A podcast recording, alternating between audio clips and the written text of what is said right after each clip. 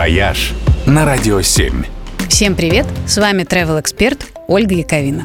У некоторых стран и регионов самый ценный ресурс не золото или нефть, а цветы.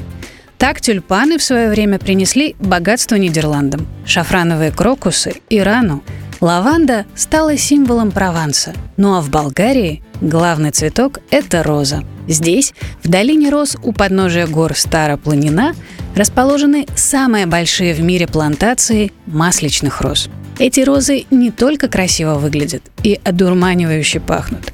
Из них делают розовое масло, бесценный, очень дорогой эликсир, который используют в парфюмерии и в кулинарии. Чтобы его получить, нужны лепестки, собранные ранним утром, когда земля еще окутана туманом до того, как взойдет солнце и осушит росу.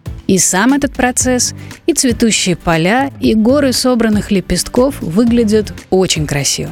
Чтобы все это увидеть, нужно оказаться в долине роз в период с конца мая до середины июня.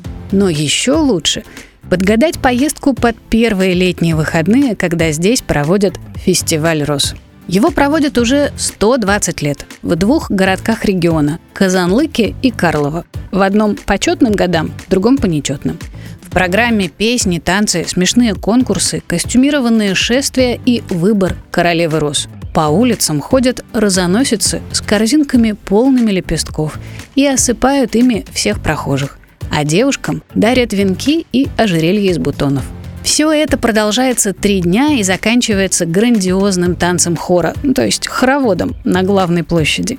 В нем принимает участие весь город, а в это время над ними летает вертолет и распыляет ароматную розовую воду.